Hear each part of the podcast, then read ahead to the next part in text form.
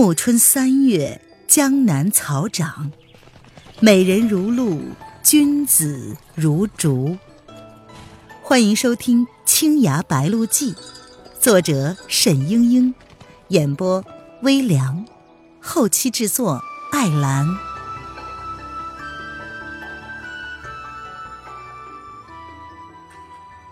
第五章，黎黎走了。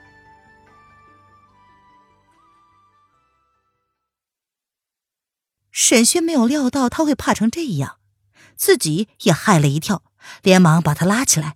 哎哎哎，徐执事，不要如此。我既然来了，那是一定要竭尽全力的。解药配方虽然不可得，可也不是无法可想啊。据我看来，大约有几味药，必是要用的。呃，你只叫人取这几样来。沈轩随手写了个方子，又道。用药须得君臣佐使一一配合，我却只猜得出君，不知道臣，只好照着古方勉强写上几味。嗯，或者佐药却是关键，也未可知。哎，现下别无他法了，只有试试了。说话之间，几种药材就备齐了。沈轩亲自煎好了，给少年喂下，又尽力的从伤口之中挤出了一些毒血。涂上解毒药粉。过了大约一盏茶的功夫，那少年睁开了眼睛。沈轩说：“你试着提一口气。”那少年一言，猛地吸了一口气，又吐了出来。突然剧烈的咳嗽了起来，伏倒在床边，吐出了一大口的黑血。徐龙等人大惊失色，沈轩却是微微一笑。他问：“，是不是觉得膻中穴里有一股热流往上涌呢？”少年点了点头，也笑着说：“啊，真舒服。”沈轩想了想，又把少年扶了起来，左手抵住背心，慢慢的把一股气流推了过去。少年闭了一会儿眼睛，又吐了一口血。却不如方才那般紫黑可怕。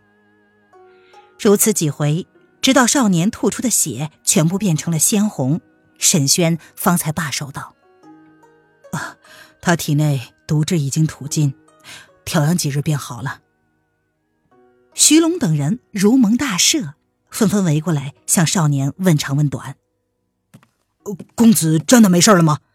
病了这几日，可是把属下们急得魂都要丢了。”少年却是笑嘻嘻的说：“ 嘿，也只是被蛇咬了一口嘛，那我这不是好了吗？老徐，我饿了。”徐龙却两眼望着沈轩，沈轩笑着说：“吃东西是不妨事的。”少年回头看看沈轩，注视了一会儿，拉着他的手说：“是你救了我吗？”沈轩被他看得有点别扭。也只得点了点头。少年忽然又坐了起来，翻身跪下，就在床上向沈轩长拜了下去。多谢郎中救命之恩。沈轩觉得十分好笑，只好也朝少年拜了拜。这少年又拉着沈轩的手在床边坐下，然后问：“郎中贵姓？从哪里来的？”沈轩便一一讲了。只是与徐龙等人的纠纷就略过不提。说完之后，又道：“，现在公子已经安然无恙了。沈某家中有事，先告退了。”少年急着道：“哎哎，什么事情这么急嘛？多待一会儿不好吗？”沈轩说：“舍妹今日成亲。”少年惊奇的道：“哎，切，老徐，沈娘子今日大喜。”你们怎么可以把沈郎中拉来呢？徐龙急忙道：“属下一时心急，做事欠考虑。”少年又对沈轩说：“沈郎中耽误了令妹的吉辰，实在是过意不去，改日定当登门道歉。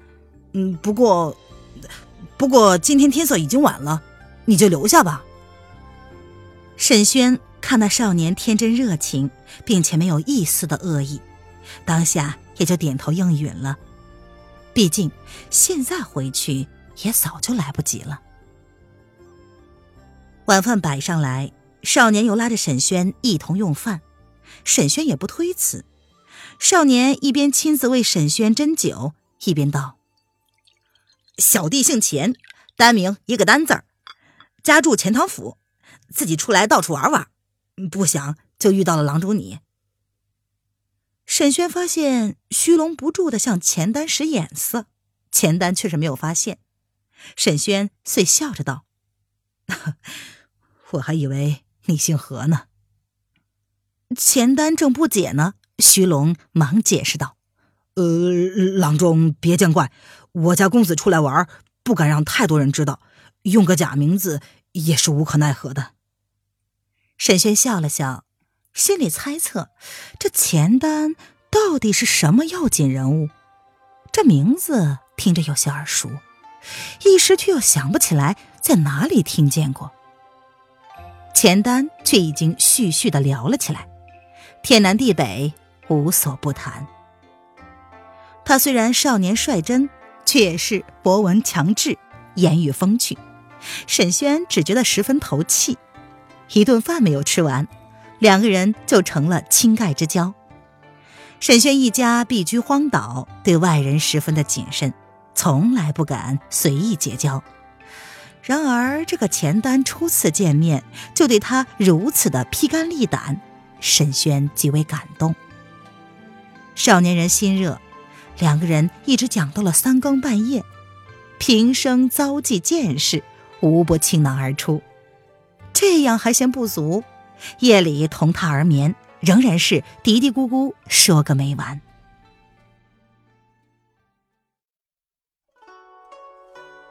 您现在收听的是由微凉演播的《青崖白鹿记》，更多微凉免费小说尽在微凉微信公众号“微凉有爱”。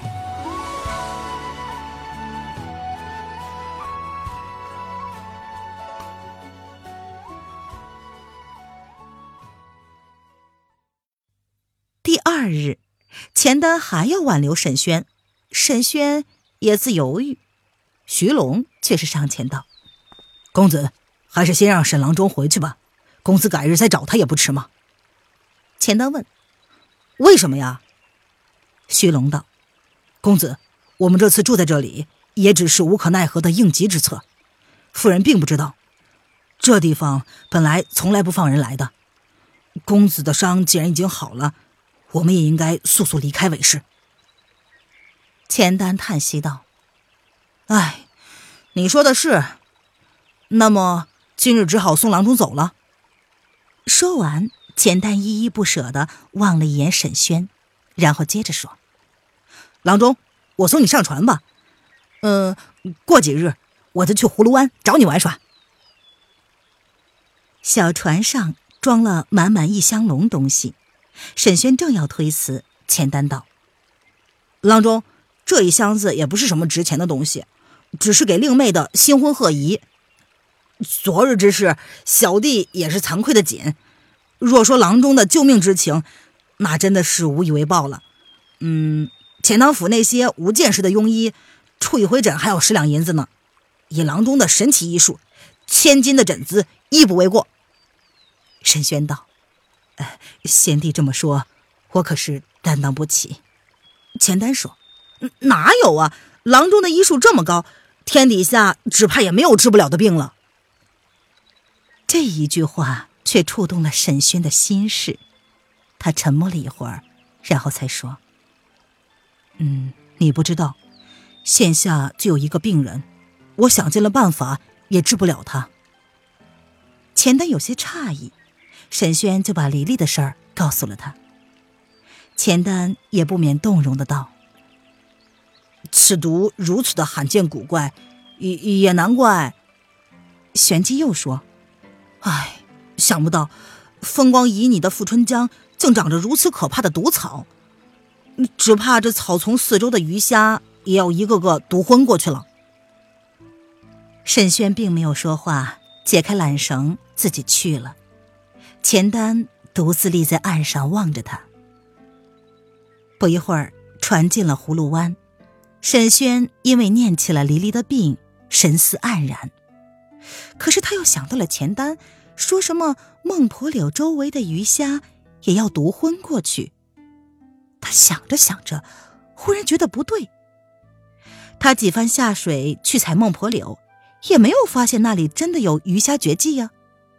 相反，草丛中倒生长着一种红色的小蛇，每每采摘，必须得小心翼翼的避开它们。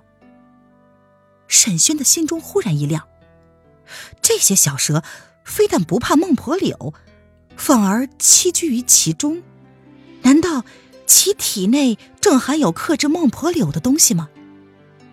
倘若如此，将小蛇炼成药，或许正好能解孟婆柳之毒啊！原来万物相生，亦相克。再可畏的毒虫恶草，也有天生的克星，而且往往就生在他们的附近。沈轩不禁的深深懊恼：读了这么些年的医书，竟连这个道理也忘了。既然一念至此，便再也按捺不住，只盼着船儿快快到家。好不容易，船到了葫芦湾。撑进了芦苇荡，他唤船家停了下来。孟婆柳就生在这附近，沈轩即使已经等不及了，便脱下了长衣，潜入了水底。他从小就在洞庭湖上戏水，后来呢，迁居富春江畔，又日日与波涛相伴，水性是极好的。不一会儿，就捞起了几十条红色的小蛇，装在了袋子里。他心里十分高兴，想着。一回家就可以为黎黎配药了。船尚未停稳，岳秀宁就迎了出来。他笑着说：“师弟此去没出什么事儿吧？”沈轩道：“啊，没事。”他却没有看见黎黎，不禁的问道：“哎，黎黎在哪里啊？”黎黎吗？岳秀宁皱着眉道：“正要对你说呢。”他昨日被人接走了，走了。沈轩万万没有料到会如此，一时之间竟回不过神来。岳秀宁见状，徐徐的道来：“本该等你回来商议再定的，只是昨日情形蹊跷，我也拦不住啊。”沈轩惊奇的问：“昨日怎么样？”岳秀宁说：“你先进屋来。”待我慢慢的说与你听。原来昨日岳秀宁与黎黎送嫁归来，看见芦苇荡外停着一只船，船上罩着厚厚的青棚，看不清舱里的情形。他们的小船划过的时候，船舱之中忽然走出了一名青年公子。那人唤道：“二位娘子，请留步。”岳秀宁回头一看，却认得这是江湖上。大大有名的一个人物。沈轩问道：“啊，是谁呀？”岳秀宁说：“啊，他便是九殿下钱世俊。”沈轩惊异的道：“呃，他？”这时，钱塘国主是已故文穆王钱元贯的第六子钱佐，但是民间的议论里却对钱佐颇不以为然。文穆王故去的时候，并没有立储，几个王子明争暗斗，几乎酿成了宫廷惨祸。九殿下英雄豪迈，年轻有为，身负众望，本来是极其有希望继承王位的，可是最后却是老六钱佐做了钱塘王。钱佐呢，为人敦厚淡泊，无甚谋略，但是他有一个侧妃，人称夜来夫人。这夜来夫人却是极有手腕，而且武功高强，天下少有。人传当年的叶来夫人与九殿下在西湖边凤凰山下比武，叶来夫人出手狠辣凌厉，使出的招数竟是从未有人见过的。九殿下也是武林中成名的高手，却终究不敌，惨败在他的手下。从此只好离开王宫，浪迹江湖。叶来夫人并没有从此放过他，这几年明明暗暗的，总是有人追杀九殿下，但是钱世俊身边的追随者个个都是机智精明、武艺不俗。他本来在江湖中便是极有威望的，此番被叶来夫人排挤，更有许多的英雄豪杰要为他抱不平，叶来夫人的算计也就从来没有得逞过。不过，这个钱师俊。到葫芦湾来做什么呢？啊，他来找黎黎的。岳秀宁道：“九殿下告诉我，黎黎本来姓蒋，是他的义妹，呃，一向跟在他身边的。这次他们被人追踪，黎黎与大家伙失散了，他很是焦急。本来是不能在钱塘境内久留的，但是为了找黎黎，一行人只得隐藏行迹，明察暗访。”终于知道是在我们这里，所以来接他回去的。沈轩嗤笑道：“哼，他说李丽是他义妹，那就是啊。”岳秀宁道：“我原来也是这么想的，但是九殿下钱世俊是江湖上有名有姓的人物，他总不至于拐骗小娘子吧？”沈轩道：“啊，那李丽怎么说的？他认得九殿下吗？”嗯，黎黎自然是想不起来什么的，不过他看见九殿下似乎还认识，没有讲反驳的话。而而且，呃，而而且什么呀？沈轩问。